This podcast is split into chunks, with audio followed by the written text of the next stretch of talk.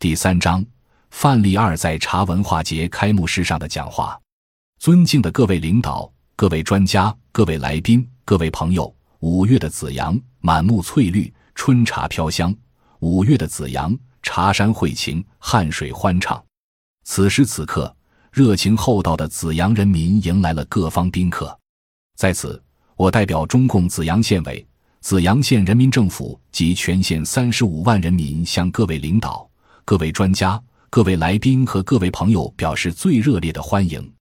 紫阳因道教南派创始人张平书，道号紫阳真人，曾经在此面壁悟道而得名，以为紫气东来，阳光普照。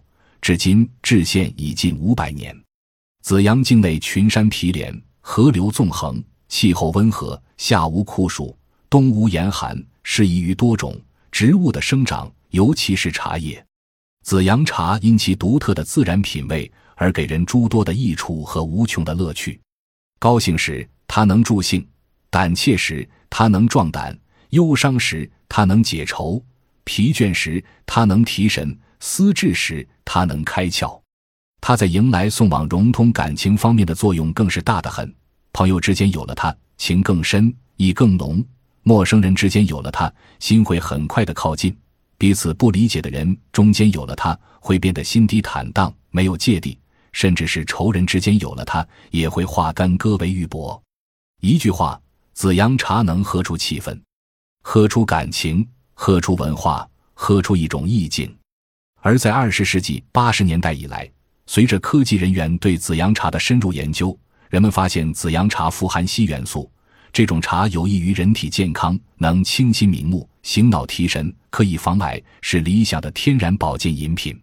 紫阳因茶而飞升海外，茶也因生长在紫阳这片土地上而蕴含更加丰富的文化内涵。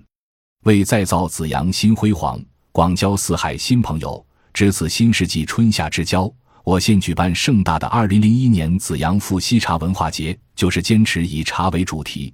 以茶文化和旅游活动为载体，采取政府组织、文化牵头、经贸唱戏的办法，进一步敞开山门，扩大开放，展示新形象，促进新发展。